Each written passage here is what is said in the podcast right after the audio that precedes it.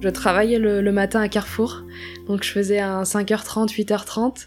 Ensuite, j'enchaînais avec ma, journée à, la fac et, les entraînements le soir. Donc, clairement, j'avais pas du tout trouvé l'équilibre. Et, je pense que hum, c'était aussi ma, ma décision que de, de vraiment miser sur, sur le sport même si voilà, j'avais conscience de l'importance du double projet, mais euh, mais en tout cas, moi à cette époque-là, c'était vraiment le rugby qui m'animait et je voyais vraiment euh, je voyais vraiment que par le rugby. Vous reconnaissez cette voix? C'est celle d'une femme qui sait ce qu'elle veut. Je suis Johan Zuckmeyer et vous écoutez La Cravate, le podcast rugby où on prend le temps de discuter avec des personnalités extraordinaires. C'est un peu une bulle intemporelle où on s'autorise à échanger sur leur parcours unique parsemé de réussites et parfois d'énormes coups durs. Petite bretonne, mon invitée est la cadette d'une fratrie de quatre enfants. Elle grandit à Auré dans le Morbihan et c'est en suivant les pas de ses grands frères qu'elle y commence le rugby dès ses 6 ans. Toutefois, durant son adolescence, elle fait un crochet par une autre magnifique école, celle du handball où elle est d'ailleurs plutôt douée. En 2015, son entrée à la fac de Rennes constitue un véritable tournant. Elle renoue alors avec le ballon ovale pour ce qui sera le début d'une incroyable ascension. Elle remporte dès sa première saison deux titres de championne de France avec sa fac et son club du Stade Rennais, ainsi qu'un titre de championne du monde universitaire à 7. Aussi à l'aise à 15 qu'à 7, elle s'est imposée depuis plusieurs années comme un rouage essentiel des deux équipes de France. Vous l'avez bien compris, je suis parti à la rencontre de Caroline Drouin. Souvent récompensée à titre individuel, elle truste surtout les podiums des compétitions internationales et elle est notamment vice-championne olympique de rugby à 7. D'un naturel assez timide et réservé, Caroline est réfléchie et extrêmement investie dans ce qu'elle entreprend. Sa famille et ses amis étant nécessaires à son équilibre, elle rentre autant que possible au bercail pour se ressourcer.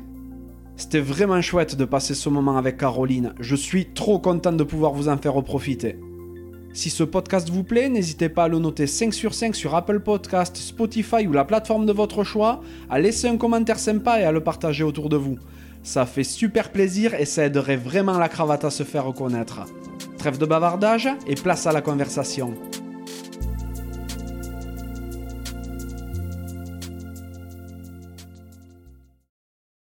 Salut Caroline Et bonjour à tous Comment vas-tu? Ça va très bien et toi? Ouais, ça va super, merci. Merci de me recevoir, c'est trop chouette. Aujourd'hui, on se voit dans un cadre un petit peu spécial parce qu'on est en Andorre, vu que tu es en stage de préparation pour la Coupe du Monde avec l'équipe de France. Et euh, je suis vraiment ravi de te recevoir dans la cravate parce que mon petit doigt me dit que tu trouvais que ça manquait de filles et qu'il y avait un peu trop d'accent du sud-ouest.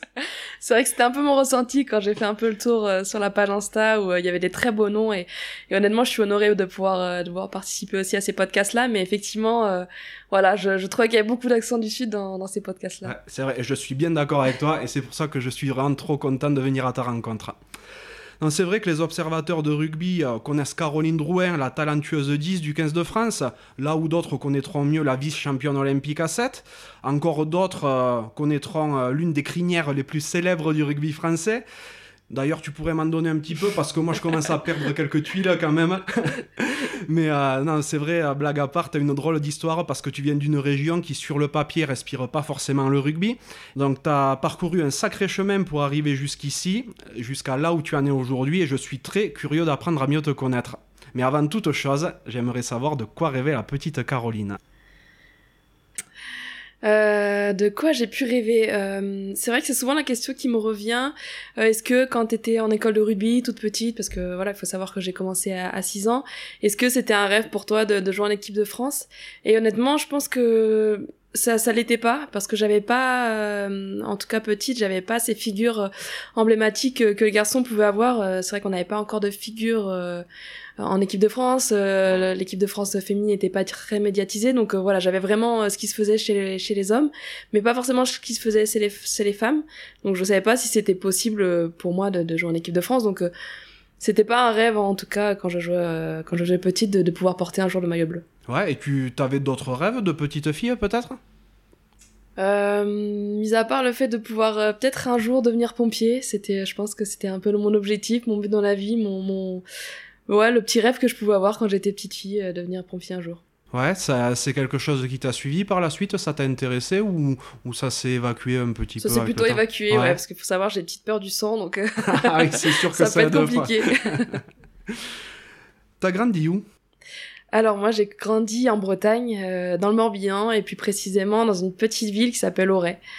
Donc voilà, c'est vraiment la ville qui où j'ai tout tout fait. J'ai grandi, je suis née là-bas, j'ai fait ma scolarité aussi jusqu'à mes 18 ans. Donc euh, encore aujourd'hui, c'est vraiment la la ville qui me tient à cœur, euh, la, la laquelle je suis très attachée aussi parce que j'ai ai ma famille, mes mes amis aussi qui sont encore là-bas. Donc euh, Aujourd'hui, même si j'ai la chance de, de beaucoup voyager, de beaucoup être souvent à l'étranger ou même dans, dans plusieurs endroits en France, c'est vraiment euh, à Auray que, que je me sens vraiment bien. Ouais, t'étais quel genre de petite fille hein? Euh, une petite fille plutôt réservée, plutôt euh, plutôt à observer. Euh, c'est vrai que j'ai ce côté un peu de, de timidité en moi qui fait que je suis très réfléchie, c'est-à-dire qu'avant de passer à l'acte, je vais me poser beaucoup de, beaucoup de questions, pardon. J'ai besoin de, de- d'être sûre de, de ce que je fais avant de vraiment m'engager.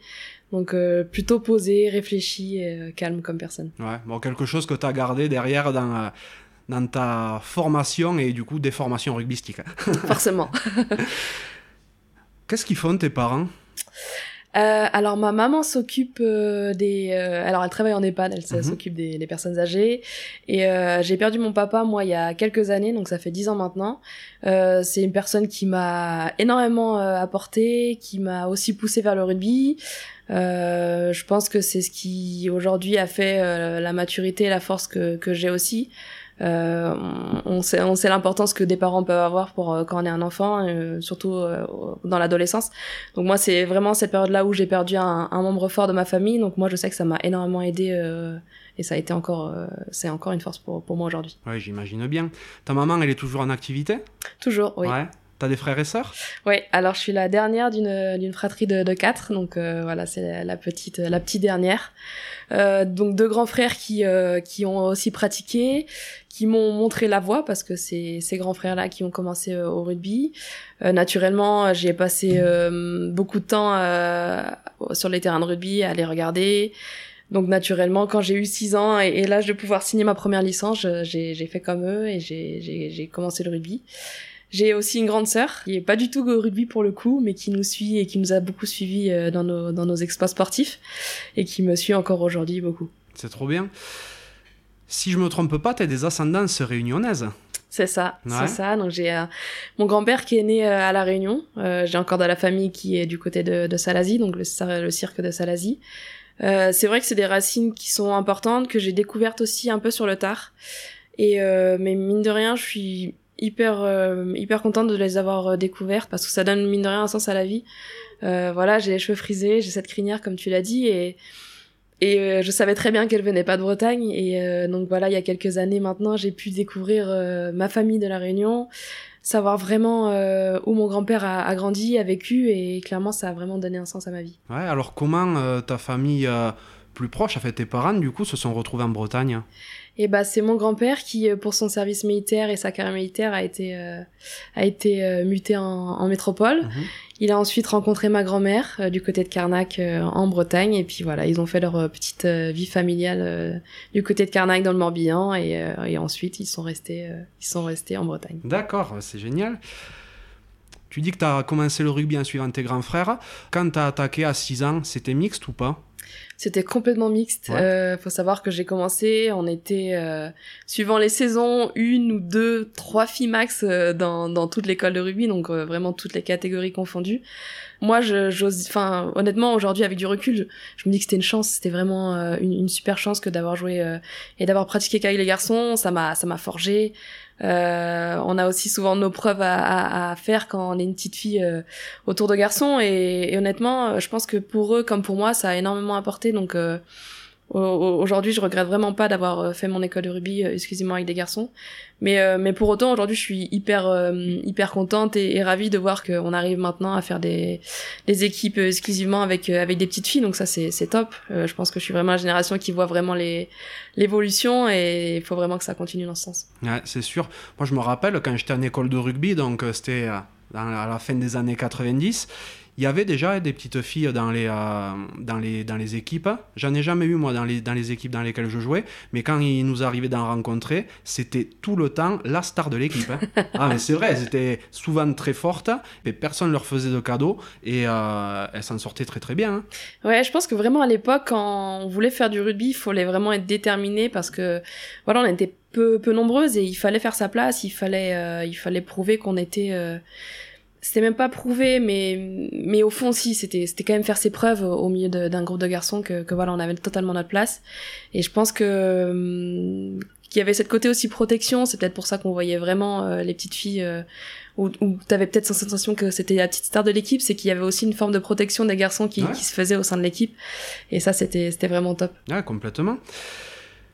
T'es issu d'une famille du rugby? Pas du tout. Pas du non, vraiment pas. Pour la petite anecdote, c'est vrai que les garçons, enfin mes deux grands frères euh, voulaient pratiquer le foot. Euh, il s'avérait que c'était un terrain de rugby qui était euh, plus proche de la maison. Euh, ils ont donc euh, tenté l'aventure rugby. Ils ont énormément accroché avec la discipline. Je pense que hum, ma maman aussi a, a retrouvé dans ce sport des valeurs peut-être qu'on n'aurait pas forcément retrouvées dans le foot. Donc elle a, elle a aussi accroché.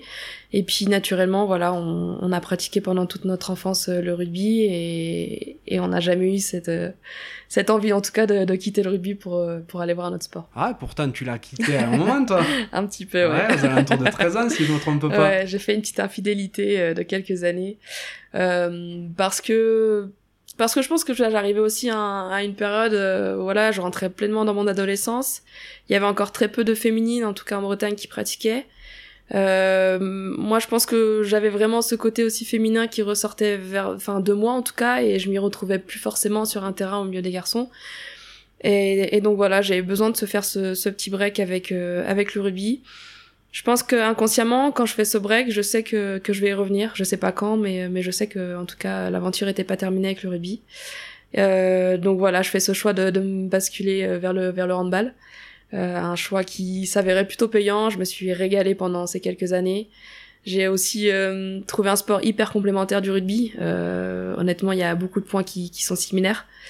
Mais, mais voilà, euh, le hand c'était c'était chouette, mais j'étais pas complet, euh, comblé euh, à 100% parce que voilà, il manquait un petit peu de contact dans, dans ce sport, même s'il y en a. Tu, euh, tu faisais des sélections en hand ou, euh, t'étais juste en club?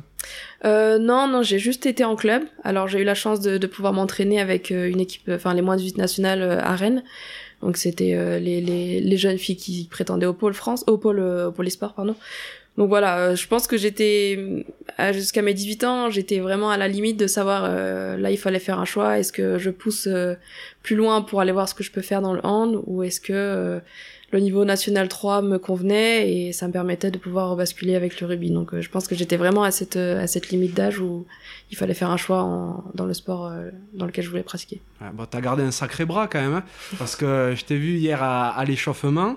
Vous vous échauffez, entre autres, enfin vous vous amusez avec des, euh, des genres d'ogives, nerfs, euh, pour que les auditeurs comprennent. Donc vous les balancez, mais toi tu, tu, tu- tu les balances dans les tribunes à chaque fois. Ouais, il y a des restes du hand. Non, il y a des restes du hand. euh, effectivement, j'ai pas tout perdu. C'est impressionnant. Et euh, tu suivais des études en parallèle, euh, t'étais au lycée peut-être quand tu faisais du hand? Ouais, j'étais au lycée, donc euh, pendant le lycée, donc du coup euh, vraiment euh, 100% hand. J'ai du coup fait mon bac ES. Et euh, du coup après je me suis dirigée vers un DUT GEA, donc c'était gestion des entreprises et des administrations, que j'ai fait pendant une année à Vannes. Et ça a été ensuite l'année un peu charnière, donc faut savoir que j'ai 19 ans à l'époque. C'est l'année où voilà je suis arrivée dans le hand à peut-être la limite ou du moins je j'avais un, peu l'impression d'avoir fait le, fait le tour et j'avais euh, le manque du rugby qui se faisait qui commençait à se faire ressentir. Donc euh, j'ai pris la décision euh, de, de partir sur Rennes pour euh, les études. Ce qui me donnait aussi l'occasion de pouvoir euh, re- renouer avec le rugby parce qu'il y avait le stade Rennais Rugby à, à Rennes donc un, un gros club de l'élite donc c'était pour moi l'occasion de, de pouvoir renouer avec la discipline. Donc voilà je suis partie en STAPS à Rennes à, à mes 19 ans Alors juste pour euh, donner un ordre d'idée, à Auray c'est loin de Brest, de Rennes pardon? Euh, c'est une heure, euh, une heure en voiture. Ok. D'accord, ouais, c'est pas, c'est pas tout à côté, donc euh, ça t'a fait déménager. Peut-être que quand tu étais en, en DUT GEA, tu étais encore euh, chez maman? Exactement. C'est ça? Et je pense que j'avais pas encore passé ce- cap de pouvoir partir loin de la maison, quitter un peu le cocon familial. euh, donc voilà, j'avais j'avais apprécié être à Vannes, donc Vannes à côté de Doré pour pour vraiment rester proche proche des miens. Ouais, donc euh, c'est vrai que ça change tout, c'est une, une nouvelle vie d'étudiante qui s'ouvre à toi. Et tu renoues avec le rugby, si je me trompe pas, avec la, la fac de Rennes directement à 7 Complètement. Donc ça c'est l'année un peu un peu charnière parce que donc c'est la première année où où je pars loin de la maison. euh, c'est euh, du coup cette année où je fais mon entrée en, en STAPS. Donc euh, comme tu l'as dit, je renoue avec le rugby. Donc d'abord je, je reprends la discipline grâce à la à la fac. Donc là j'étais euh, j'étais euh, j'ai intégré l'équipe universitaire euh, entraînée par Yann Moisan à l'époque. Donc voilà, je renoue tranquillement, je reprends mes repères. euh, le plaisir du rugby revient aussi assez rapidement. Mais cette année, je continue le hand à Auray, donc c'était vraiment une année très très chargée parce qu'il fallait savoir que je passais ma semaine à Rennes. Euh, les entraînements rugby avec le club, avec la fac. Euh, je rentrais le vendredi soir, donc c'était entraînement de hand. C'était match de handball le, le samedi soir.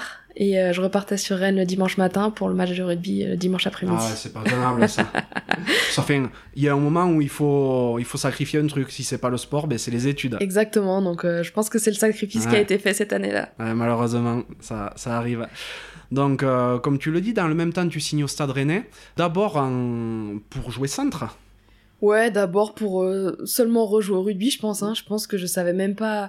Faut savoir que quand on est en école de rugby, on n'a pas forcément de poste. Alors Oui, on est vrai. profilé trois quarts ou avant, mais pour le coup, j'avais vraiment pas de poste, donc euh, j'arrive euh, vraiment un peu dans l'inconnu. euh, on met, euh, on met au centre. Euh, je joue exclusivement avec l'équipe fédérale, donc euh, on jouait à l'époque en fédéral 2. Mhm. Euh, j'avais vraiment pas l'ambition de jouer avec l'élite une, vraiment, je, je renoue avec le rugby. J'étais vraiment là pour reprendre du plaisir. Donc, l'équipe fédérale, c'est la, la 2, quoi. C'est la réserve, exactement. C'est la réserve.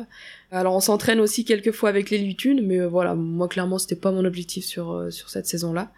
Même si voilà, on me fait des petits appels de pied en me disant ça serait bien que euh, tu viennes t'entraîner, que tu puisses matcher aussi avec l'équipe première. Mais voilà, j'avais encore le hand euh, aussi cette année-là, donc euh, j'avais fait le choix de de privilégier l'équipe réserve avec avec Rennes. Et à la fin de la première année, donc, tu arrêtes le hand. C'est une, une décision qui a été compliquée ou vraiment tu sentais que t'en avais assez? Non, c'était pas compliqué. Alors ça a été compliqué parce que effectivement au hand j'avais toutes mes amies et voilà ça a été compliqué de savoir que j'allais plus jouer avec elles. Mais je pense que c'était vraiment la suite logique. Euh, comme j'ai dit, ça faisait cinq ans que je faisais au- du hand. J'étais, j'avais vraiment gravi les échelons. Cette année-là, on monte en national 3 avec l'équipe, donc euh, j'avais vraiment l'impression d'avoir fait mon petit bout de chemin et, voilà il fallait que je rebascule avec euh, avec le rugby.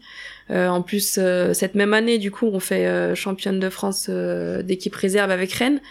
On a une très très bonne équipe, donc euh, voilà, c'était vraiment cette année charnière où, où il fallait faire un choix entre les deux sports parce que c'était plus viable de, de pouvoir pratiquer euh, les deux à un très bon niveau. Ouais. Et tu dis donc que tu fais euh, championne de France des équipes réserves, donc c'est déjà exceptionnel de lever un bout de bois sa première année de rugby. J'en connais qui en ont jamais levé de toute leur, de toute leur vie. Euh, dix jours plus tard, avec la fac de Rennes, tu es championne de France universitaire à 10. Donc euh, le rugby à 10, c'est en gros, t'enlèves les troisièmes lignes L, ailier et arrière, c'est ça? Ouais, c'est à peu près ça. Ouais. C'est un mix de 15 et de 7. quoi. Mhm. C'est pas super démocratisé le 10, non? Ça l'est beaucoup moins, ouais. Euh... Alors en fac, on le fait encore un petit peu, mais c'est vrai qu'il se perd un peu dans les clubs. Là. En même pas un an, t'as déjà deux titres de championne de France, quoi. Ouais, c'est vrai. T'es, t'es béni des dieux. et sachant que deux mois plus tard, en juillet, t'es euh, championne du monde universitaire à 7. Ouais. Et euh, c'est vrai que quand on fait la rétrospective, ça, ça s'enchaîne, mais honnêtement, quand tu vis l'instant présent, tu dis ouais, ok, c'est cool, on gagne des matchs, on remporte des titres, mais t'as pas trop encore euh, conscience de, de tout ce que tu de tout ce que tu fais, mais, euh, mais effectivement, c'était exceptionnel cette année-là, c'était c'était c'était fou. Et je pense que ce qui en a fait que c'était vraiment encore plus plus fou, c'est que rien n'était calculé. Là pour le coup, j'avais pas du tout l'ambition en signant euh, ma première en, ma, ma mon année de reprise avec le rugby je je- j'avais vraiment pas du tout en tête de, de pouvoir faire tout ça Ah ben, c'était impossible euh, à imaginer de toute manière. Donc cette année, lors de ton titre à 7, tu deviens championne du monde avec euh, quelqu'un qui deviendra ton ami par la suite, Yolan Yengo. C'est vrai, ouais, Yolène, c'est c'est une grande histoire euh, amicale parce que parce qu'on est arrivé euh, en même temps au Stade Rennais Rugby, donc euh, à un mois d'intervalle. Faut savoir qu'elle elle, elle arrivait de Nouvelle-Calédonie, donc pour le coup gros changement de, de, vie pour elle, pour moi aussi parce que je sortais de ma petite ville dorée pour connaître Rennes. Donc voilà, on, on s'est on s'est suivi, on avait la chance aussi de d'être souvent à la fac ensemble, que ce soit sur les cours ou sur le terrain de rugby. Donc euh, voilà, on, s'est vraiment suivi et c'était exceptionnel de pouvoir euh, de vivre une, une, une, aventure avec elle et en, plus de ça être championne du monde euh, ensemble. Et bon, pour rien te cacher, j'ai un petit peu échangé avec elle avant qu'on se voit.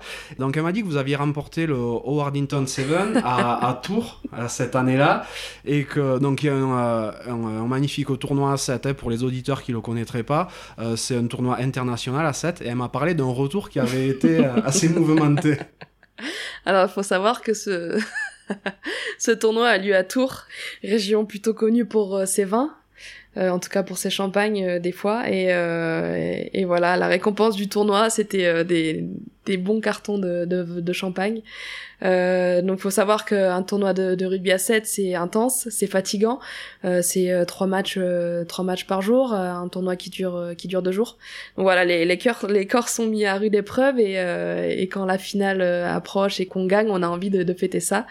ce qu'on n'avait pas pris en compte, c'est qu'il était 17h et qu'effectivement le champagne à 17h après un tournoi de 7, ça ça peut être compliqué. Le, il devait plus en rester beaucoup quand vous êtes revenu à Rennes, je suppose, non? La route était longue. Donc, euh, mais juste après, deux mois plus tard, en septembre 2016, tu intègres le Pôle France à Marcoussis. Comment tu es repéré pour l'intégrer? Comment ça se passe? Et bah c'est clairement par le biais de cette cette euh, filière universitaire parce que effectivement on fait un premier titre de championne du monde qu'on remporte pour la France. Donc euh, je pense que les recruteurs de l'époque du pôle France euh, regardent un peu ce qui s'est passé à Swansea avec cette équipe de France universitaire. Donc c'est ce qui m'a permis de, pouvoir intégrer le pôle France ensuite en septembre. Ça devait être une des premières années où il y avait des filles qui étaient intégrées au pôle France, non? Euh, alors le pôle France existait déjà. Euh, je sais. Alors je pense que c'était surtout euh, des filles qui étaient euh, souvent euh, en, en, section ou en clé ou qui étaient vraiment repérées. alors même s'il y a quelques filles comme moi qui, qui sommes issues de, de, la filière universitaire, mais en tout cas on est on a été on a été pas mal à, intégrer le, pôle France après ce titre universitaire. Oui. Et le plus étonnant, c'est que tu es prise à Marcoussis au départ donc pour être formée aguerrie en centre plus qu'en 10. Complètement. Ouais, complètement. Je pense que c'était vraiment euh, l'optique de, de, de pouvoir me développer sur, sur ce poste-là. Euh, sachant que, voilà, on n'est pas sans savoir que ce poste de numéro 10, euh, ça demande quand même de l'expérience. Clairement, ce que je n'avais pas encore à, cette époque-là. Donc, euh, moi, je partais vraiment dans l'optique de pouvoir jouer euh, premier centre, ouais. ouais. Tu stoppes les études à ce moment-là ou pas? Euh, ma première année de Paul France, je suis encore en STAPS à distance parce que je suis à Rennes encore cette année-là faut savoir que euh, j'avais du coup décidé de, de, de, partir euh, de partir vivre à Rennes. Financièrement, c'était aussi compliqué parce qu'on n'a pas tous les parents qui peuvent nous assumer. Donc du coup, je, je travaillais le, le, matin à Carrefour. Donc je faisais un 5h30, 8h30.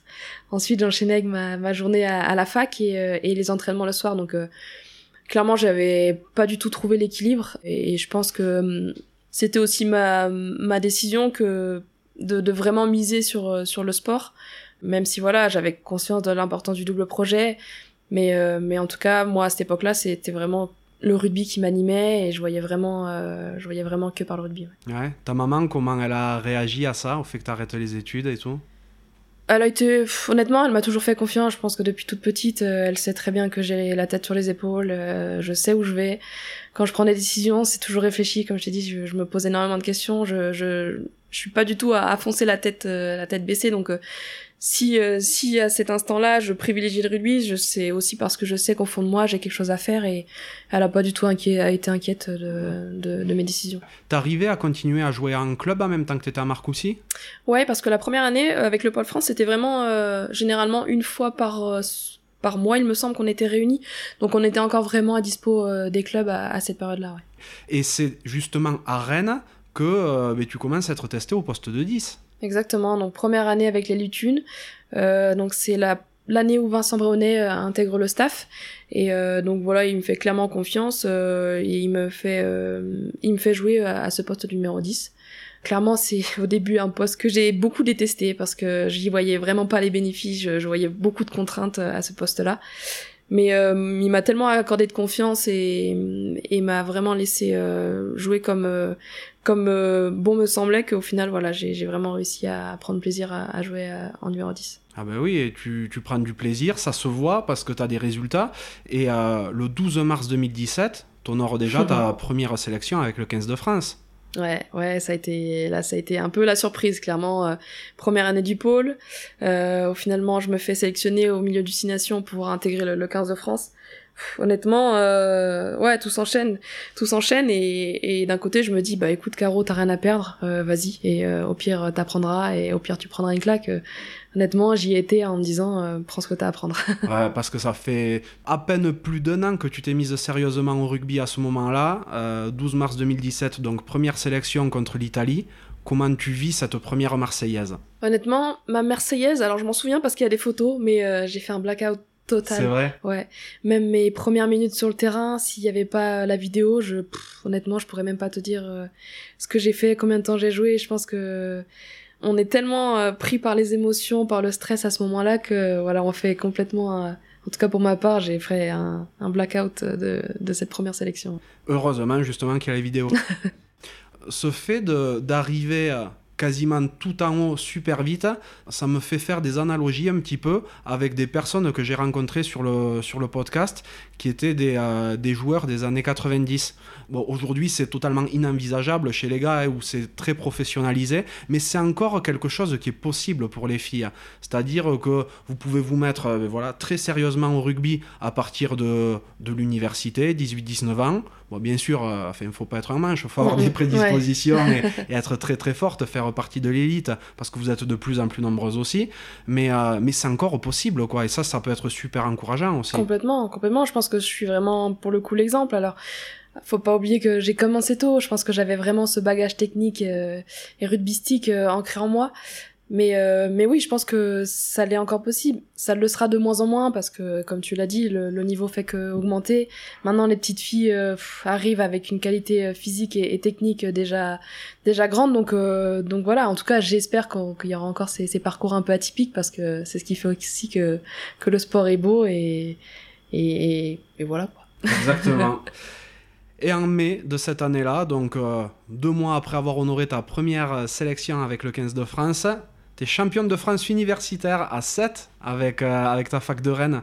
C'est le moment donc où tu commences à délaisser les études, mais tu joues quand même avec la fac. Ouais, je joue encore avec la fac parce que parce qu'il faut savoir qu'à Rennes, on a un très gros vivier universitaire. Euh, moi, clairement, s'il n'y avait pas eu la fac, alors je dis pas que j'aurais pas le, parcours que j'ai aujourd'hui, mais en tout cas, c'est un élément essentiel de, de, de ma carrière. Donc euh, voilà, j'avais aussi à cœur de, de rendre aussi euh, ce qu'on ce qu'on m'avait donné. Ça me semblait essentiel que de pouvoir participer euh, à ce à ce tournoi, donc qui était organisé par la Société Générale en 2017. en plus de ça, c'était le premier titre de, de championne de France pour les féminines. Donc voilà, j'étais très très contente de pouvoir le participer. Ouais. Et en club, vous terminez cinquième derrière euh, les cadors que sont Lille, Montpellier, Blagnac et le Stade Toulousain. Donc vous n'êtes pas qualifié hein, cette année-là, mais euh, je suppose que la saison elle est super enrichissante pour toi.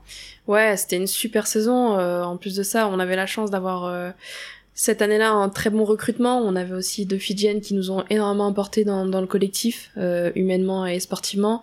je me rappelle encore du dernier match du championnat, on était à Montpellier et, je crois que pour se qualifier, ça dépendait euh, du résultat de Blagnac et on, suivait vraiment euh, à la fin du match le, résultat tout en cercle euh, sur le sur l'Altra Stadium d'ailleurs et on échappe de peu à la qualification et je pense que on était vraiment très très déçus du résultat, malgré que voilà, c'était une, une, saison vraiment exceptionnelle avec le Stade Rennais cette année-là. Ah oui, c'est très beau. Et ben, suite à ça, hein, tu es convoqué pour ta première Coupe du Monde à 15 en Irlande, donc on est en 2017. Tu t'es rapidement fait ta place dans le groupe car euh, ben, tu fais les 5 matchs titulaires à l'ouverture à tout juste 21 ans, donc c'est, euh, je le répète encore une fois, c'est, exceptionnel. Toi, tu arrives à prendre ta place un petit peu dans ce groupe Comment tu arrives à, t'insérer, à t'imposer au milieu de tous ces caractères Ouais, honnêtement, je pense que c'était une des expériences les plus dures parce que parce qu'il faut remettre les choses dans le contexte. En 2016, il y a un staff qui était avec le 15 de France. Janvier 2017, on leur change le, staff. Donc voilà, elles sont à six mois d'une Coupe du Monde. Donc moi, j'arrive au milieu du Six Nations. clairement, Caroline Rouen, à part l'avoir vue avec Rennes, sinon personne ne me connaissait trop. Donc euh, position vraiment pas facile. En plus de ça, j'ai la chance de pouvoir être titulaire sur les cinq matchs de la Coupe du Monde, mais mais voilà, avec du recul, en plus de ça, le caractère, mon caractère fait que j'ai du mal aussi à m'imposer quand on est toute on est toute jeune au milieu de ces ces cadors autour de moi. Donc euh, donc voilà, expérience euh, qui m'a vraiment endurci, mais qui à vivre sur l'instant présent était très vraiment pas facile. Justement, cette Coupe du Monde, comment t'arrives à la à la vivre toi, sachant que ben tu du mal à, à t'imposer, mais enfin à t'imposer au sein du groupe, mais tu es titulaire sur le terrain, tu fais tes matchs, tu réussis très bien, puis vous terminez troisième à la Coupe du Monde. Comment tu arrives à, gérer cette dualité un petit peu? Ouais, après moi sur le terrain, j'avais à cœur de pas le montrer. Et là, clairement, ce que je dis, c'est vraiment mon ressenti personnel, ce que, ce que je ressentais à, à l'extérieur du terrain. Après, sur le terrain, voilà, euh, j'ai joué 10, j'ai assumé mon poste euh, et, en tout cas, j'avais pas à le montrer aux coéquipières. Mais, euh, mais, mais effectivement, c'est pas facile à 21 ans de, réussir à, gérer et cette pression et, ce rôle aussi de numéro 10. Donc, donc voilà, en tout cas, je sais que ça m'a vraiment forgé. Euh, j'ai la chance aujourd'hui de pouvoir repostuler pour une autre Coupe du Monde et, je sais que ça me servira forcément pour, euh, pour celle-ci. Oui, et puis tu as, as 5 ans de plus. Exactement, beaucoup plus d'expérience aussi. Donc euh, maintenant, tu fais partie des cadres vraiment. Donc ouais, je le, je le disais, euh, vous terminez troisième, vous, vous perdez en demi-finale contre ces fichues anglaises qui, euh, qui avaient déjà fait des misères à, à, la France trois ans plus tôt, même si tu n'y étais pas encore. Elles sont dures à manœuvrer? Ouais, honnêtement, c'est bah voilà, hein, c'est pas nos, ennemis numéro un pour rien. Euh, c'est c'est un jeu très huilé, rien d'exceptionnel, mais tellement efficace qui qui fait que bah en plus de ça, en 2017, euh, les conditions climatiques font que c'était c'était clairement euh, tout tout en, leur faveur, pardon. Euh, il pleut, il y a beaucoup de vent, euh, nous pas du tout en capacité de, de pouvoir s'adapter. Les matchs en phase de poule se, déroulent super bien, on envoie du jeu voilà, on se fait arrêter par la pluie et, là clairement on n'est pas, on n'a pas été bonne, c'est que voilà, on n'a pas réussi à, changer notre projet de jeu pour, vraiment s'adapter ce que les Anglaises ont, très bien fait et, bah, clairement on a payé cash sur une demi-finale de Coupe du Monde. Ouais. Mais c'est vrai que euh, entre le 15 et le 7, ton cœur balance un petit peu parce que ben, euh, t'excelles dans les deux disciplines et juste après la Coupe du Monde, tu signes un, un contrat à, mi-temps ou pluriactif, je sais pas trop comment on peut appeler ça, avec la Fédé pour évoluer avec euh, France A7. Ouais, alors j'avais la chance d'avoir fait quelques expériences avec euh, l'équipe de France à 7, donc euh, j'avais fait du développement à, Dubaï notamment, j'avais fait une étape du World Series à Kitakyushu euh, en mars 2017 également. et puis voilà, j'ai la chance après la Coupe du Monde à 15 de, de, pouvoir signer mon premier contrat professionnel, donc c'était en septembre 2017 avec l'équipe de France à 7. Honnêtement, je vais je vais un peu dans l'inconnu parce que oui, j'ai fait du 7 à la fac. Euh, oui, j'ai fait quelques étapes aussi avec elle, mais euh, mais euh, je savais pas du tout au quotidien ce que ça pouvait donner. Mais en tout cas, j'avais à cœur de, pouvoir me lancer dans l'aventure du 7. Ouais, tu as fait des étapes de Coupe du Monde, tu es championne du monde universitaire, bon, championne de France, ça c'est presque annexe quand on sait ce que tu as fait à côté t'arrives pas non plus sans aucun bagage. Et le contrat, il te le propose pas juste parce que tu es sympa. Hein, donc, c'est sûr que tu es totalement légitime pour le recevoir. Euh, mais à ce moment-là, du coup, tu es totalement détaché pour le 7 euh, ouais, en 2017, du coup, c'est vraiment, euh, je suis vraiment à disposition de l'équipe de France à 7, donc euh, je suis toujours licencié au sein d'Arena Rugby, mais vraiment plus, plus trop disponible pour pouvoir jouer avec le club. Mais pourtant, en 2018, tu prends quand même part au tournoi des 6 nations, à 15 donc. Ouais, parce que ça, c'est vraiment ma volonté. Euh, j'ai, signé du coup en 2007 euh, ce contrat avec l'équipe de France à 15, mais, mais voilà, je suis, je suis quand même une 15 de base. Euh, j'ai à cœur de pouvoir euh, pratiquer aussi cette discipline et, et clairement quand l'opportunité se, se était présente, bah voilà, je fonçais parce que l'appel de l'équipe de France à 15, ça, moi, ça m'a toujours fait rêver, donc j'avais, je m'étais vraiment pas pas autorisé à pouvoir refuser une sélection à 15. Oui, et puis tu fais pas le voyage à vide parce que vous remportez le Grand Chelem cette année-là en plus. Ouais, année 2018 assez exceptionnelle. On fait une tournée, euh, on fait une tournée ensuite en novembre après ce, ce Grand Chelem. Honnêtement, en 2018, c'était vraiment une, une superbe année avec le 15 de Ouais, France. ouais, et puis il y a le Grand Chelem, et puis en juillet, euh, il y a ta première Coupe du Monde à 7. Elle arrive un an après la Coupe du Monde à 15, c'est un format totalement différent, parce que si je me trompe pas, c'est que sur deux jours C'est ça, Monde à 7. ouais, c'est sur deux jours et là clairement c'est vraiment one shot, c'est-à-dire que le premier match de la compétition c'est comme un huitième de finale, donc là il y a pas de, il y a pas de, de balle à blanc, c'est direct la compétition. L'état d'esprit, ton approche, elle est totalement différente, je suppose aussi. complètement différente. Euh, déjà, j'ai l'expérience pratiquement d'un an euh, de haut niveau, c'est-à-dire que pendant un an, je me suis entraînée avec l'équipe de France à 7 au quotidien. Euh, j'ai eu la chance de, de participer à plusieurs World Series où clairement tu rencontres les équipes majeures. Donc euh, voilà, euh, je pense que là, mon expérience euh, est beaucoup plus in- beaucoup plus grande en tout cas, et j'arrive vraiment à San Francisco euh, en étant confiante, sereine et, et là pour le coup euh, sûre de sûre de moi. Donc vous faites mieux qu'à 15 l'année précédente, vu que vous perdez en finale hein, cette année-là. Ouais, c'est ça. On, on, on fait vraiment une grosse Coupe du Monde cette année-là parce qu'on on gagne en quart contre le Canada. On, on gagne en demi contre l'Australie, qui clairement, euh, Canada-Australie, c'était vraiment les équipes aussi euh, en forme de- du moment. Et puis voilà, après on tombe contre euh, les nouvelles, enfin les Néo-Zélandaises en, en finale, euh, dont, contre qui on s'incline, mais honnêtement, ça reste un super résultat. Ah bah oui, c'est énorme. Puis là, là encore, pour remettre en perspective, t'as à ce moment-là que 3 ans de vrai rugby, quoi. Tu, tu descends jamais du podium, en fait. C'est incroyable. Et si je me trompe pas, suite à ça, euh, enfin, euh, au début, euh, début d'année scolaire suivante, tu, tu te réorientes dans les études, tu t'y relances un petit peu? Euh, oui, je pense qu'il me fallait vraiment un an pour savoir un peu comment aussi se passer une vie parisienne, parce que mine de rien, quand on vient de province, voilà, il faut s'habituer à tout ça. Et puis, j'avais envie aussi de, de, de renouer avec les études, donc je me suis relancée sur un BTS dans le social. Dans un vrai but derrière de d'assurer tes arrières ou c'est avoir un diplôme pour avoir un diplôme que t'as fait ça? Complètement pour avoir un diplôme, parce que parce qu'encore euh, à l'heure d'aujourd'hui, je sais vraiment pas dans quoi j'aurais envie de me réorienter. Donc là, c'était vraiment euh, pour avoir euh, quelque chose euh, pour l'après, ouais. Ouais, mais c'est bien, au moins t'es pas resté sans rien faire et ça t'a permis de pas totalement couper non plus avec les études. Complètement. Donc c'est super important.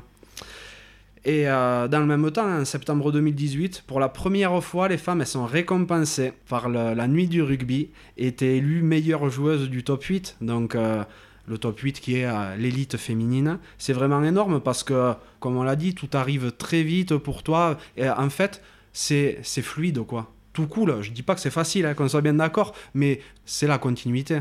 Ouais, oui, oui, complètement. C'est alors je sais pas si c'est la suite logique parce que parce qu'effectivement il y a quand même du travail derrière, mais en tout cas moi je, je prends vraiment ça comme euh, comme étant voilà, euh, je travaille aussi pour ça. euh, c'est des récompenses individuelles, même si voilà on sait qu'à 15 euh, on serait pas grand chose sans les coéquipières, mais mais en tout cas euh, voilà j'étais très honorée de pouvoir être la première euh, la première femme récompensée euh, par par la nuit du rugby, donc euh, voilà ça reste un titre euh, totalement euh, totalement cool à, à recevoir. Ah ben, je te crois bien volontiers. Donc en novembre 2018, lors des tests d'automne, vous rencontrez deux fois les Black Ferns, donc les, euh, les guerrières néo-zélandaises. Vous perdez le premier match contre elles, mais vous remportez le second, ce qui constitue donc la première victoire des, euh, des Françaises, tout simplement en, match officiel contre les, euh, contre les All Blacks. Ouais, à cette période, je suis contente de, pouvoir retrouver 15 de francs. Donc c'est le groupe qui, qui fait le grand chelem euh, pendant le Six Nations de, cette même année-là. Je pense qu'on surfait aussi sur cette vague-là et sur la confiance qu'on avait pu engendrer. Et effectivement, du coup, on a la, chance de pouvoir recevoir euh, l'équipe championne du monde euh, à deux reprises à la maison. Clairement, on avait, on avait à cœur de, de, de leur montrer que, que voilà, on était aussi une très grande équipe de France. Un premier match à Toulon où euh, effectivement défaite, mais euh, honnêtement, à la fin du match, on savait que le deuxième match, euh, clairement, il était pour nous. Euh, je pense que j'avais rarement vu, en tout cas, l'équipe et, et le groupe aussi aussi serein, aussi confiant euh, sur la, la deuxième semaine de préparation. Euh, je pense que vraiment tout le monde avait les crocs. Euh, et on est arrivé à Grenoble avec euh, vraiment cette envie de, les renverser. Et, honnêtement, ça restera pour moi un de mes plus beaux souvenirs rugbystiques parce que parce que c'était exceptionnel. L'ambiance était était dingue. Euh, au final, on, gagne de trois points, il me semble, mais mais en tout cas sur sur la maîtrise de, de ce match-là, c'est clairement quand t'es joueur c'est et joueuse surtout c'est vraiment les matchs que que t'as envie de vivre tu te prépares tu travailles dur pour vivre euh, ces moments là puis toi euh, t'es monstrueuse sur ce match tu mets un essai deux transformations deux pénalités euh, il manquait que le drop, quoi. T'aurais dû le tenter. complètement, complètement. Comme je te dis, c'est vraiment euh, ces matchs-là où t'es un peu en osmose, où tu sais que il peut rien t'arriver, alors que c'est fou, hein, parce que je crois que le score est de 30-27. Mais moi, dans ma tête, j'ai jamais été inquiété. Euh, je pense que, que clairement, ce jour-là, il pouvait rien nous arriver. Mais par la suite, donc, tu prends euh, un, petit peu tes distances avec le 15, hein, contrat 7 oblige. Donc, tu es plus spécialement appelé avec le 15 de France parce que la consigne est claire, il faut se consacrer au 7 pour vous qualifier pour les Jeux de Tokyo, euh, qui devaient initialement avoir lieu en 2020, comme on le sait tous, mais qui ont eu lieu en 2021. Et euh, l'idée, c'était de les remporter. Complètement. c'est vrai que ça nous a laissé, du coup, vraiment quelques années, et enfin, du moins quelques mois pour vraiment construire une une grosse équipe de France à 7. Euh, faut savoir que voilà, il y, a, y avait aussi des cadres qui sont là depuis euh, un petit moment dans, dans cette équipe. Il y a une, une, sacrée vague qui arrive en 2017 dont, dont je fais partie et, et, voilà, ça nous laissait vraiment un an et demi avant avant les Jeux en, 2020 qui étaient initialement prévus pour pour vraiment se préparer, se qualifier déjà parce que c'était chose qui n'était pas faite. Mais, mais en tout cas, euh, j'avais euh, j'avais vraiment cet objectif là de me consacrer exclusivement avec le 7. Ah oui, oui, vous vous qualifiez déjà déjà bon point. Vous arrivez aux Jeux Olympiques. Qu'est-ce que ça fait de faire partie de la délégation olympique?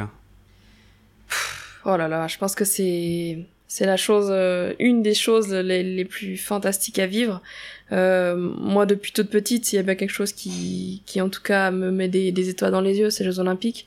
Euh, que ce soit d'hiver ou d'été, ça fait ça fait rêver parce que c'est vraiment euh, une période de l'année qui, qui a lieu tous les quatre ans où tu, tu sens vraiment que, que le monde tourne autour du sport. Euh, donc de pouvoir y participer et, et, en plus de ça remporter une médaille. Honnêtement, je pense que j'espère que j'en vivrai d'autres, mais, euh, mais en tout cas, c'est quelque chose de, de, fort à vivre. Ouais, je te le souhaite d'en vivre d'autres. Et c'est vrai que, comme tu le dis, vous remportez, vous remportez une médaille parce que vous faites un tournoi exemplaire. Vous tombez en finale contre les Néo-Zélandaises. Vous perdez, mais c'est c'est une médaille d'argent, quoi. C'est monstrueux. Ouais, et cette médaille d'argent, pour le coup, elle représente vraiment de la galère, euh, du travail, mais, mais, aussi des galères parce que cette médaille d'argent, faut savoir que un mois et demi avant les Jeux, deux mois je crois, on n'était pas encore qualifié. On s'est vraiment qualifié à, à, la dernière minute avec le TQ à Monaco. Donc euh, voilà, c'est des choses qu'il faut prendre en compte. Faut savoir qu'on a pris un, une grosse claque. Hein. C'est comme ça qu'on qu'on l'a aussi vécu à Kazan en 2019 parce que c'était pour nous euh, la dernière chance de pouvoir se qualifier. Euh, on se qualifie pas parce qu'on on perd contre contre la Grande-Bretagne. Donc euh, voilà, je pense qu'on avait à cœur de depuis 2019 de travailler fort, d'arriver euh, à Tokyo euh, avec avec la rage et, et c'est clairement ce qu'on a ce a réussi à faire. Alors oui, on perd en, finale, mais honnêtement une médaille olympique, peu importe son médaille, ça ça vaut vraiment beaucoup pour, pour un athlète. Ah oui, oui, mais je, je, me, je me doute. Hein.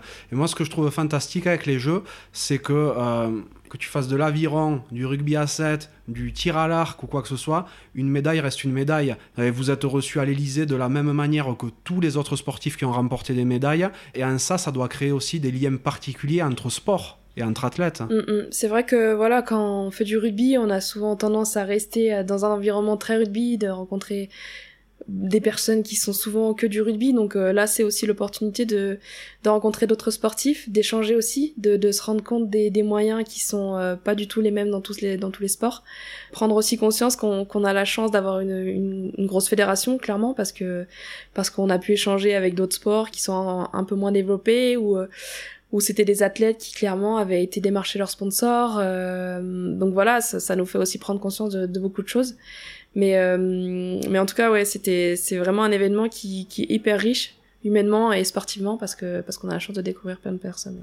Et tu as pu le, le, vivre pleinement les Jeux Olympiques parce que voilà, on sait que c'était quand même euh, vous étiez quand même relativement confiné, tout ça, vous ne pouviez sortir, je crois, en gros que pendant les euh, que pendant les phases de compétition.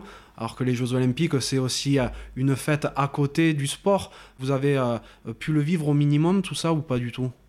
Et c'est vrai qu'on avait, en tout cas moi j'ai beaucoup entendu parler de, de, Rio parce que parce que bah, certaines filles avaient participer aussi à Rio. Euh, je pense que la chance que j'ai, c'est que mine de rien, le fait de ne pas avoir participé à, des jeux avant, euh, je savais pas, je connaissais pas cette ambiance. Alors oui, j'en avais entendu parler, mais je l'avais pas vécu. Donc au final, quand je suis arrivée à Tokyo, euh, donc faut savoir que le village est quand même déjà monstrueux. On a l'impression d'être dans une petite ville. Alors euh, oui, on, on pouvait pas sortir. Mais en tout cas, moi, j'ai quand même ressenti cette ambiance, cet environnement aux Jeux Olympiques. Euh, alors, c'était des conditions particulières. Je pense que le fait de vraiment qu'il n'y ait pas de spectateurs dans les stades, euh, même les protocoles Covid qui, ont été mis en place, ça, en a fait des jeux particuliers. Mais honnêtement, euh, moi, j'ai quand même senti cette, atmosphère Jeux Olympiques à Tokyo. Par la suite, tu reviens à 15, tu fais notamment la tournée d'automne que vous remportez contre les Sudaf et les All Blacks à nouveau ça, ça, devient presque une habitude de battre ces top nations. ouais, c'est vrai que c'est une équipe où, pour le coup, les, les résultats sont souvent, euh, en tout cas ces dernières années, en notre faveur. Donc, euh, on les apprend pas du tout. Et, euh, et justement, on, aime bien, on aime bien les affronter parce que c'est souvent une équipe qui, qui, clairement, au contact fait mal, mais qui, qui aime le jeu aussi. Donc, ça nous va plutôt bien à, pour les jouer. Ouais. Bon, je vais pas te demander si tu préfères le 15 ou le 7, hein, parce que ce serait un peu te demander de choisir entre papa et maman. euh, mais en termes d'ambiance, de ferveur du public, de tension qu'il peut y avoir dans l'équipe autour du match, tout ça, où est-ce que tu vis le plus d'émotions entre les deux disciplines?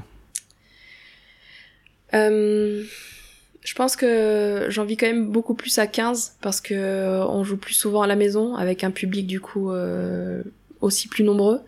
Euh, avec le 7, on a la chance euh, quand quand le Covid n'y s'y prête pas de, de pouvoir euh, participer au moins à une étape en France.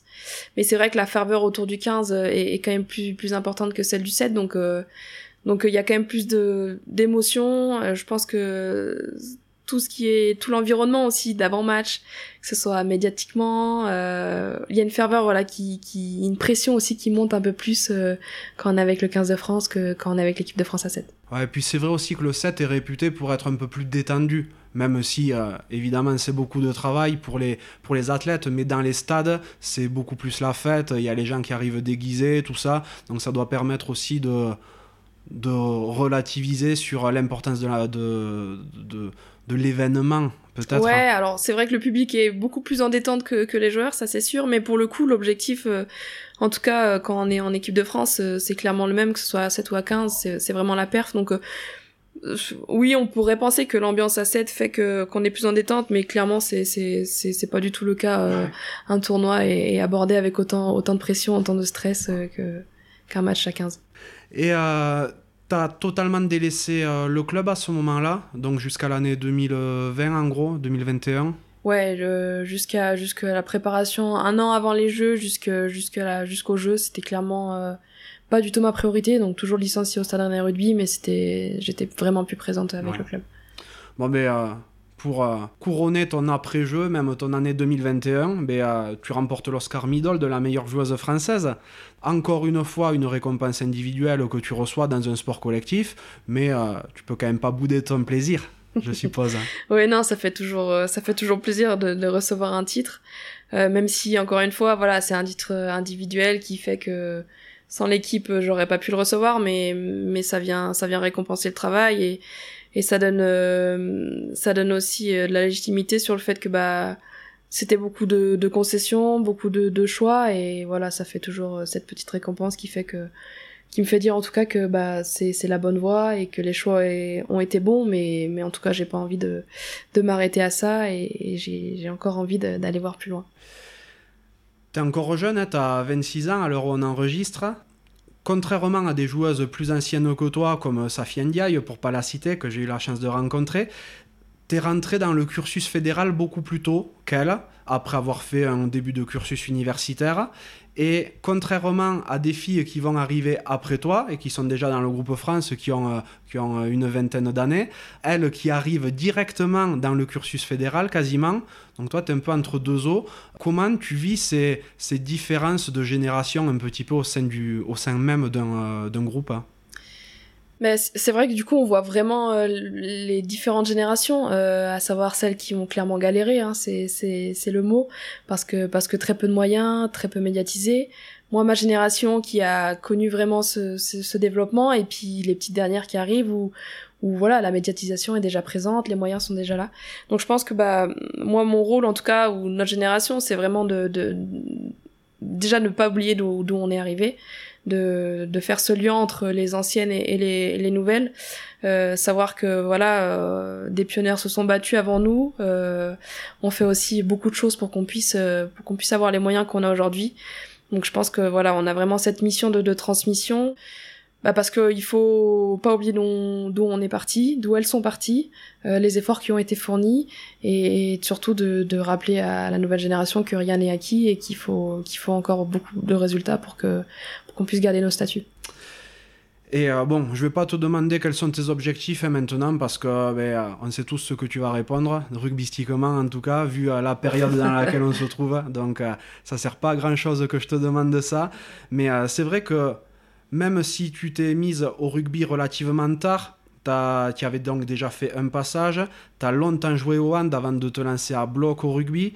Euh, avec les saisons que tu fais, donc euh, où tu enchaînes le 15, le 7, euh, parfois enfin, le, 15 en club, le 15 avec l'équipe de France, tout ça. Il y a ben, ton corps et ton mental qui doivent s'user aussi vitesse grand V, peut-être. Est-ce que tu te vois continuer longtemps le rugby? Ou à ce niveau-là, du moins? Alors longtemps, je sais pas, ça dépend ce qu'on appelle longtemps. Euh, en tout cas, voilà, je me je me pose pas non plus trop ces questions-là. Je, je, vis un peu objectif par objectif. Euh, je sais que voilà, maintenant les, les saisons s'intensifient, que ce soit à 7 ou à 15. Euh, le niveau aussi augmente, donc les chocs sont plus durs, les courses sont de plus en plus traumatisantes aussi pour le corps. Donc en tout cas, je me mets pas, euh, pas encore parce que j'ai 26 ans, je me mets pas de d'année d'arrêt, mais euh, mais j'y pense un peu plus que quand quand j'en avais 20 en tout cas.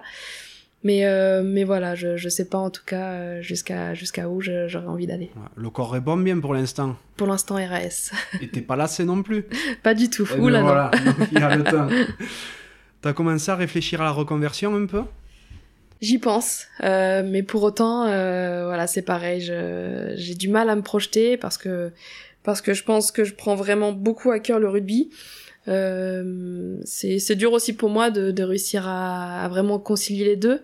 Euh, faut souligner quand même qu'aujourd'hui tout est fait, en tout cas pour euh, pour que les joueuses puissent faire les deux voilà, moi, c'est clairement pas un modèle dans lequel je, m'y retrouve parce que je pense que je suis quelqu'un qui a besoin d'être à fond dans, dans l'un et, et, pas dans l'autre, pas dans autre chose en tout cas. Donc euh, voilà, j'ai pas trop de pistes encore. Je pense que j'attendrai vraiment euh, de voir si un jour euh, j'ai, une idée qui me vient pour pouvoir trouver un métier après le rugby. Ouais, et quoi qu'il en soit, t'aimerais, même si tu sais pas ce que tu veux faire, ça je l'ai bien compris, mais t'aimerais rester dans le milieu du rugby ou pas forcément? Pas forcément, en tout cas. Euh, pour l'instant, j'ai. On me demande souvent, voilà, est-ce que tu dois entraîner? Pour l'instant, j'ai vraiment pas cette fibre en moi qui, qui, qui me fait dire que que je resterai dans le rugby. Honnêtement, je me vois pas non plus couper du jour au lendemain parce que parce que comme je te l'ai dit, c'est quand même une grosse partie de ma vie le rugby. Mais euh, mais honnêtement, euh, ouais, c'est une très bonne question. Je je sais pas encore, euh, je sais pas encore à l'heure actuelle. Bon, t'as le temps de te la poser encore. Et, euh, et c'est bien, ça prouve que t'es focus aussi dans ce que tu fais. Donc des fois, ça peut ça peut être compliqué, je suppose, parce que ben, tu as des œillères et tu vois pas forcément ce qui arrive par ailleurs, mais euh, ça te permet d'être à fond sur ton objectif et d'être la meilleure dans ce que tu entreprends. Complètement, c'est à double tranchant parce que effectivement, quand le rugby va pas, et bah on n'a pas forcément euh, d'échappatoire un peu parce que c'est vrai que quand on vit vraiment à fond rugby comme moi, bah il faut faire en sorte qu'en tout cas le rugby aille tout le temps parce que parce que sinon c'est compliqué. Mais en tout cas voilà, je moi je m'y retrouve euh, je m'y retrouve vraiment comme ça euh, aujourd'hui. Je, le vis aussi très bien. Euh, j'ai conscience du double projet, j'ai conscience de, de l'après-carrière. Mais en tout cas, moi aujourd'hui, c'est comme ça que je me sens bien et c'est comme ça que je vis au mieux mon rugby. Tant mieux. Bon, je vois que ta vie, elle est 100% rugby aujourd'hui. Euh, tu ne penses et tu ne vis que par ça.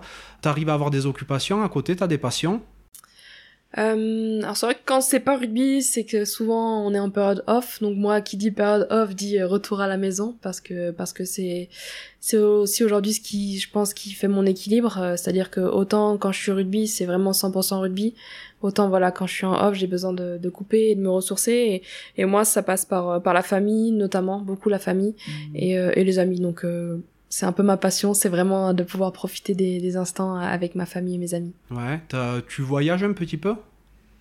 Honnêtement, euh, pas tant que ça parce que c'est vrai qu'avec les années, euh, les années euh, et passées avec le 7, on a énormément voyagé. Donc euh, pareil avec le 15, on est souvent parti à droite à gauche, euh, également avec le club où, où, les déplacements sont un peu longs les week-ends. Donc moi je sais que quand je suis en période off, mon voyage ça s'arrête à, à, être à la maison parce que parce que le reste de l'année on est déjà parti souvent. Ça fait du bien de, de calmer un petit peu. Exactement. T'es une férue de sport à côté du, euh, à côté du rugby? T'en suis d'autres ou, euh, ou t'es vraiment que, que, que rugby? Non, je suis vraiment férue de sport. Ça, pour le coup, euh, je, je pense que j'essaye de vraiment suivre les résultats de, de beaucoup de sports. Sport co, sport div. Donc, euh, non, non, je suis très, très sport. Ouais. Pour l'instant, c'est quoi le, le, plus grand souvenir que tu as vécu euh, sur un terrain de rugby ou en soirée après un, euh, après un, rugby, un match ou autre? Euh, forcément, forcément les Jeux Olympiques parce que parce que la médaille fait que que ça a rendu encore plus belle l'aventure. Ouais, vraiment de, pouvoir monter sur ce podium, euh, le retour en France aussi. Franchement, c'était exceptionnel. C'était c'était même pas pensable. On est on a vraiment été reçu au Trocadéro euh, avec une médaille autour du cou comme euh, comme jamais j'aurais pensé. Donc euh, puis voilà tout ce qui s'en est suivi aussi, c'est les réceptions à l'Elysée, c'est c'est beaucoup de messages, beaucoup de, de, de, supporters français qui étaient qui étaient qui nous ont suivis, qui étaient hyper aussi contents pour nous. Donc honnêtement cette vague d'amour que qu'on qu peut recevoir euh, par ce sport, c'était c'était incroyable. Donc ça pour le coup, c'était émotionnellement quelque chose de fort. Après un souvenir euh, peut-être un peu plus personnel, c'est euh, pour le coup, c'est pas le match qui, qui a fait que c'était fort rugbystiquement, mais c'était plus pour la symbolique. J'ai eu la chance bah, récemment là de pouvoir jouer à Vannes, donc euh, clairement c'était c'était pour moi l'occasion d'avoir ma famille et mes amis dans le stade. Donc tu vois même encore en parlant, c'est c'est dur, mais mais en plus de ça, c'était vraiment le stade. c'était vraiment le stade un peu local. C'est mon papa aussi qui m'y a amené pour la Ah première fois. Donc voilà, j'avais vraiment cette symbolique forte de, de pouvoir euh, représenter euh, la France, de pouvoir porter un maillot bleu euh, aussi proche de la maison. Ah ben c'est énorme, et puis la rabine, c'est un chaudron hein, quand, il est, quand elle est remplie, c'est trop trop bien. Je me suis laissé dire aussi que quand tu reçois une sollicitation pour euh, promouvoir le rugby féminin, promouvoir le rugby auprès des enfants, il te tient à cœur de répondre présente. Ouais, ça, c'est clairement quelque chose que, que j'aime faire parce que voilà, je pense qu'on a aussi ce rôle-là en tant qu'international d'aller à l'encontre de, ces petits, de ces joueurs, de ces petites joueuses et, joueurs, parce qu'il faut, faut leur montrer que que tout est possible, que qu'on peut avoir grandi à Auray, avoir commencé avec les garçons et, et en être arrivé à, un jour à porter le maillot bleu. Donc euh, voilà, j'aime bien faire passer ce, message-là. Euh, c'est pas grand chose. Euh, généralement, ça nous coûte euh, aller du temps, de l'énergie, mais, mais en tout cas pour, euh, pour ce que ça peut faire transmettre comme message. Et, généralement, les petits sont, sont vraiment fans. Donc euh, voilà, je sais que j'aime bien ces petits rendez-vous-là. Dans ta vie, est-ce qu'il y a une claque, un coup dur, un échec qui t'a fait grandir, avancer? Ouais, je pense que je pense qu'il y en a eu plusieurs. Hein. Clairement, j'ai aussi beaucoup travaillé sur ça parce que parce que j'avais du mal à accepter l'échec. Euh, maintenant, j'ai grandi, j'ai compris aussi que que l'échec faisait grandir. Mais euh, mais je pense que cette demi-finale en 2017 en Coupe du Monde, clairement c'est c'est une grosse claque parce que parce qu'on parce que clairement j'étais pas prête euh, et je pensais pas euh, je pensais pas pouvoir être autant déçue avec euh, avec le sport de haut niveau. Et, et bah clairement ouais tu prends une claque et mais en tout cas t'en t'en sors grandi. Ouais. c'est c'est fou ça reste vraiment au niveau du rugby quoi. C'est c'est ce qui te prend 200% de ton de ton cerveau en fait. Complètement. Ouais. complètement ouais c'est ça quand on a une vie qui tourne vraiment 100% autour du rugby généralement les, les échecs et les déceptions viennent souvent du coup de, du rugby aussi et à contrario l'accomplissement dont tu es la plus fière euh, bah je pense que c'est la vie que je mène encore aujourd'hui hein, honnêtement. Je pense que je partais pas forcément avec euh, avec une enfance et euh, et avec un cadre familial qui aurait pu me faire penser que voilà je serais euh, serais aujourd'hui en équipe de France euh, qui me ferait euh, qui ferait que je puisse vivre aujourd'hui de mon sport.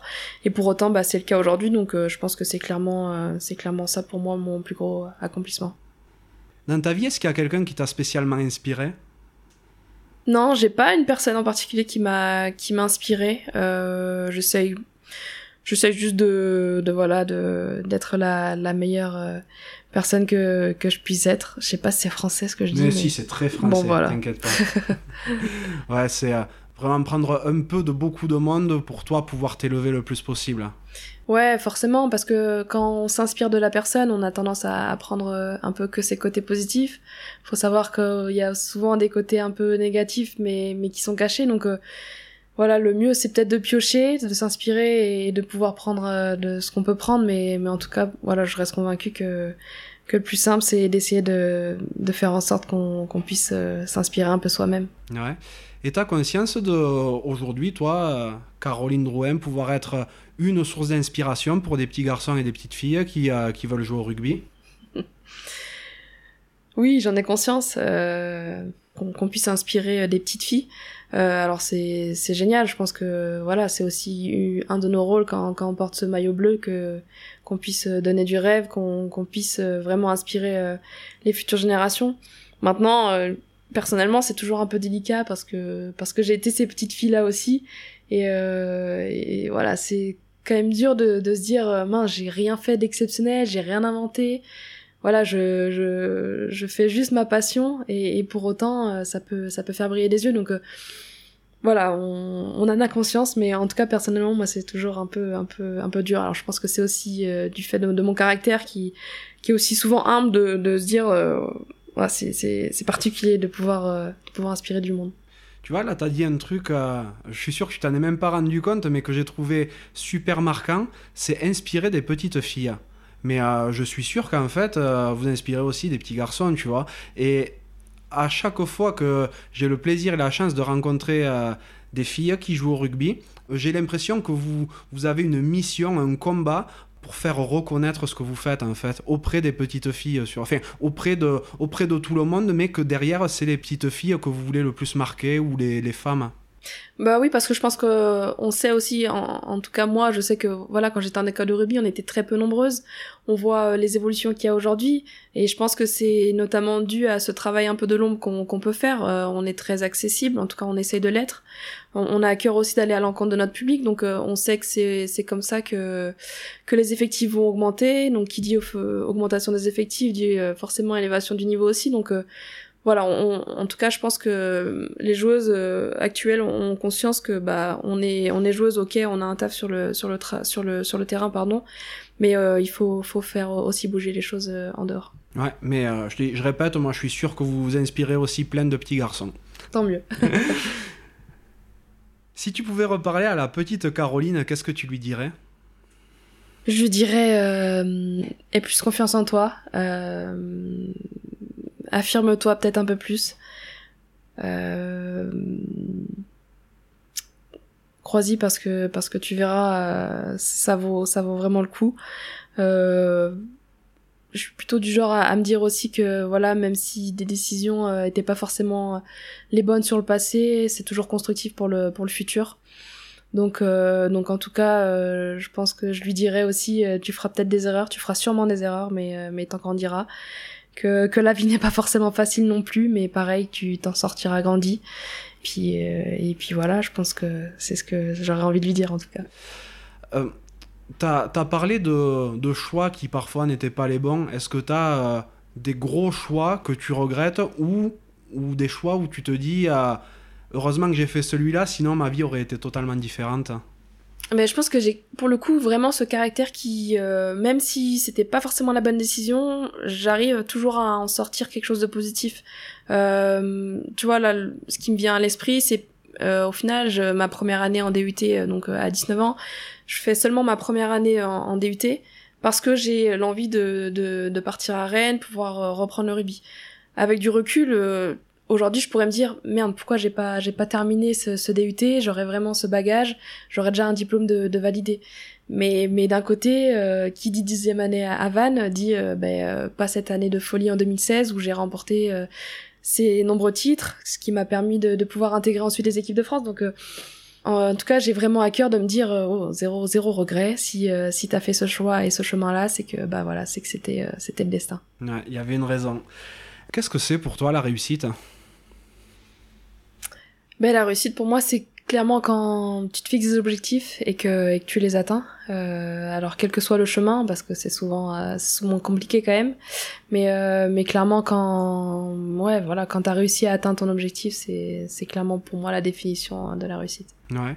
T'es prête à tout pour réussir ou tu te fixes des limites non, je suis souvent quand même prête à tout. Je suis, euh, je suis, souvent prête à tout euh, parce que parce que c'est aussi mon tempérament. Alors ça sera réfléchi, on ne pourra pas faire n'importe quoi non plus. Mais en tout cas, euh, si tu me convaincs que, que c'est possible, qu'en y mettant les moyens, beaucoup de travail, ok, il n'y a pas de souci, je me fixerai pas de limite. Tout à l'heure, quand tu as parlé un petit peu de ta famille, tu as abordé ton papa et j'ai ressenti de l'émotion évidemment quand tu en parlais, que tu as parlé du fait qu'il était décédé quand tu étais relativement jeune. Euh, est-ce que ça a été un tournant pour toi, pour ta famille peut-être? Ouais, complètement. Euh, je pense que quand, on perd clairement euh, un être cher, c'est toujours un tournant. Alors, je pense qu'il y, a vraiment deux solutions. Soit, on est un peu perdu, on sait pas, pas trop comment remonter la pente, ou soit clairement on en fait une force. Euh, moi, c'est comme ça que je l'ai plutôt pris. J'étais jeune, j'avais 14 ans à l'époque. Euh, c'est aussi la peur de l'adolescence. Euh, on a tendance à être un petit peu rebelle et tout ça.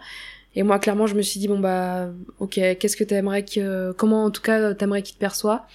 Donc euh, j'ai vraiment fait en sorte de, de, de remonter la pente en tout cas.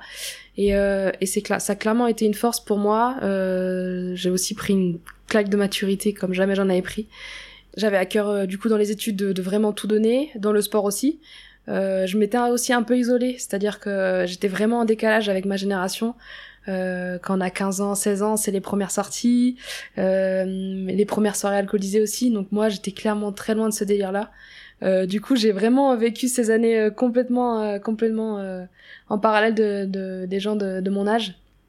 Mais parce que justement, je pense que j'avais vraiment été beaucoup plus enfin mature après ce, après ce, après le décès de mon papa. Et, et en tout cas, ouais, depuis, ça, ça a vraiment été une force. Faut savoir aussi que quand on est dans une fratrie qu'on perd un des parents, ça, ça resserre aussi. Donc, euh, donc voilà, j'ai, je me suis aussi euh, pas mal appuyée sur mes frères et, et ma sœur qui, qui ont été présents dans, ces, dans ce moment-là. Donc, euh, donc voilà, en tout cas, nous, on, a, on a fait en sorte de, de, pouvoir en tirer une grosse force de, de ce décès. Ouais, vous avez... vous êtes resserré autour du cocon familial, quoi. Complètement. Tes frères et sœurs étaient majeurs déjà quand ton papa est parti? Alors oui, ils étaient, mes deux grands frères étaient déjà majeurs. Ma sœur venait tout juste de l'être aussi. Donc, euh, donc c'est vrai que c'était particulier parce que c'était des moments euh, où euh, entre aller voir ton papa qui est malade et profiter avec les amis le week-end, ben ils ont, ils avaient aussi un, un rythme de vie différent. Donc, donc voilà, je pense que ils ont aussi pris conscience que, que les parents c'était cher, que voilà ils en avaient perdu un et, et en tout cas maintenant on fait en sorte de, de pouvoir profiter à fond de notre maman. Elle doit être gâtée la maman aujourd'hui. T'es heureuse dans ta vie aujourd'hui? Complètement. Complètement. Euh, honnêtement, non, je, je le suis. Euh, alors, il euh, y a forcément des moments où, où euh, voilà, il y a des petites, euh, des petites baisses de mental. Je pense que quand on est sportif de haut niveau, c'est, c'est le quotidien. maintenant, clairement, ce que je fais aujourd'hui, ça me passionne. Ça me, ça me remplit de joie au quotidien aussi. donc, je pense que j'ai, j'ai pas, je peux clairement affirmer que ouais, je suis heureuse. C'est trop bien c'est rare de pouvoir le répondre avec autant de spontanéité. c'est trop cool. Qu'est-ce que tu aimerais que les gens dont tu as croisé la route retiennent de toi? Euh, bah, Une personne simple, euh, une personne qui, euh, qui malgré voilà les titres que j'ai pu remporter, les expériences que j'ai pu vivre, qui soit restée la même. je pense que ça c'est quelque chose clairement qui, qui me tient à cœur. Ça me ferait vraiment euh, ça me blesserait. Et après bon si c'est la vérité bah je pense que je préférerais l'entendre. Mais que que ma famille euh, ou même des amis me disent euh, Caro t'as changé ça c'est quelque chose qui serait pas concevable pour moi. Donc voilà j'ai vraiment à cœur de, de rester tel que je suis. La tête sur les épaules toujours. Garder cette humilité. Et puis et puis ouais je pense que voilà rester simple tout en inspirant parce que parce que j'ai quand même à cœur de, de vouloir inspirer aussi tu sais, il y a une question que je pose à tous mes invités, et donc euh, ben, tu passeras pas au travers. Hein. à quoi voudrais-tu mettre une cravate? Euh, moi, je pense que bon, ça me concerne un peu, donc euh, je pense que j'appuierai un peu sur ça, mais sur le fait que voilà, en France, on, on mise énormément sur les diplômes, on est très regardant sur le CV, alors que je pense que des fois l'expérience ou même la personnalité euh, vaut bien plus que, que des compétences acquises sur, sur un diplôme. Alors je dis pas qu'il faut plus de diplôme, mais, euh, mais voilà, je pense que, que des fois euh, les compétences sont bien plus importantes que, que juste euh, une ligne sur un CV. Ouais, mais là, je suis bien d'accord avec toi et j'ai l'impression que c'est un état d'esprit qui tend à se généraliser de plus en plus. Euh, on voit dans, euh, dans certaines offres d'emploi, le CV est plus indispensable aujourd'hui, par exemple. Tu vois, il faut que tu démontres une, euh, une compétence, une expérience, mais beaucoup moins un CV ou des diplômes. Complètement. Et moi, c'est vrai que j'ai l'occasion des fois de, pouvoir être euh, dans le monde de l'entreprise. Et, euh, ils sont souvent aussi friands des sportifs parce qu'on on a la chance d'avoir énormément de- d'expérience aussi en, tant que management, euh, sur euh, le dépassement de soi aussi, qui est un peu notre quotidien. Donc, euh, on, on voit que les choses bougent. Donc, c'est plutôt plutôt positif, en tout cas même pour nous qui, qui avons cette expérience avec le terrain. Et, peut-être un peu moins de temps pour les études. Donc, euh, en tout cas, c'est bénéfique pour les sportifs. Ouais, clairement. Et euh, ça, m'intéresse ce que tu dis là.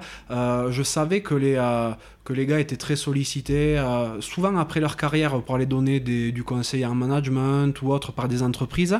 Vous, c'est beaucoup le cas. Vous avez beaucoup de partenaires qui, qui tournent autour de votre écosystème. Genre, quand vous terminez un match, il y a des clubs entreprises autour, des choses comme ça. Alors dans les clubs, euh, alors je sais qu'il y y a pas mal de soirées qui commencent à se mettre, soirées partenaires, que ce soit euh, dans l'élitude notamment, Euh, mais même en, en tant que personnellement, euh, je pense que les joueuses aussi du, du 15 de France commencent à être vraiment, en tout cas vraiment commencent à intéresser les, les, les sponsors, les, les partenariats, les contrats aussi euh, qui démarquent, qui peut se faire. Donc euh, on sent que les, les choses bougent, on sent qu'on commence vraiment à à, à intéresser ouais, de plus en plus de, de, de marques, euh, en tout cas autour de nous. C'est trop bien, c'est super important. Qui est-ce que tu aimerais que j'invite sur un prochain podcast? Euh... ti, ti, ti. Attends, je réfléchis.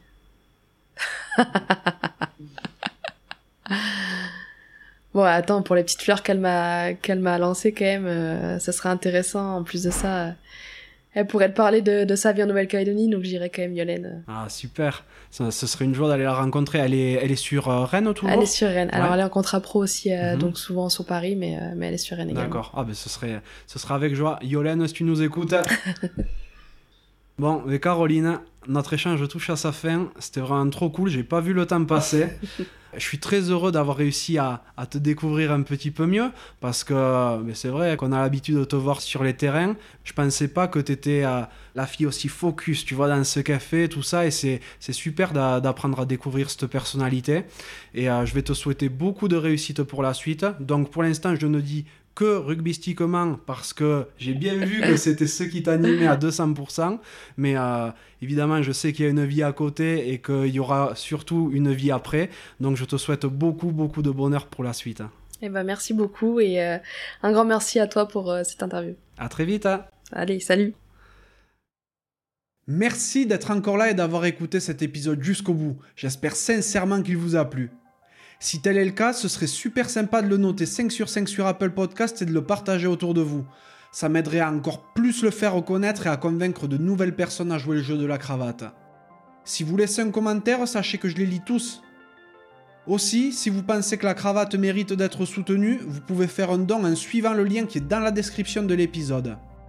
Pour me contacter, vous pourrez me trouver sur LinkedIn ou Instagram en recherchant Johan Zuckmeyer. Vous pourrez aussi facilement trouver le podcast sur Facebook et Instagram. A bientôt pour un nouvel épisode de la cravate.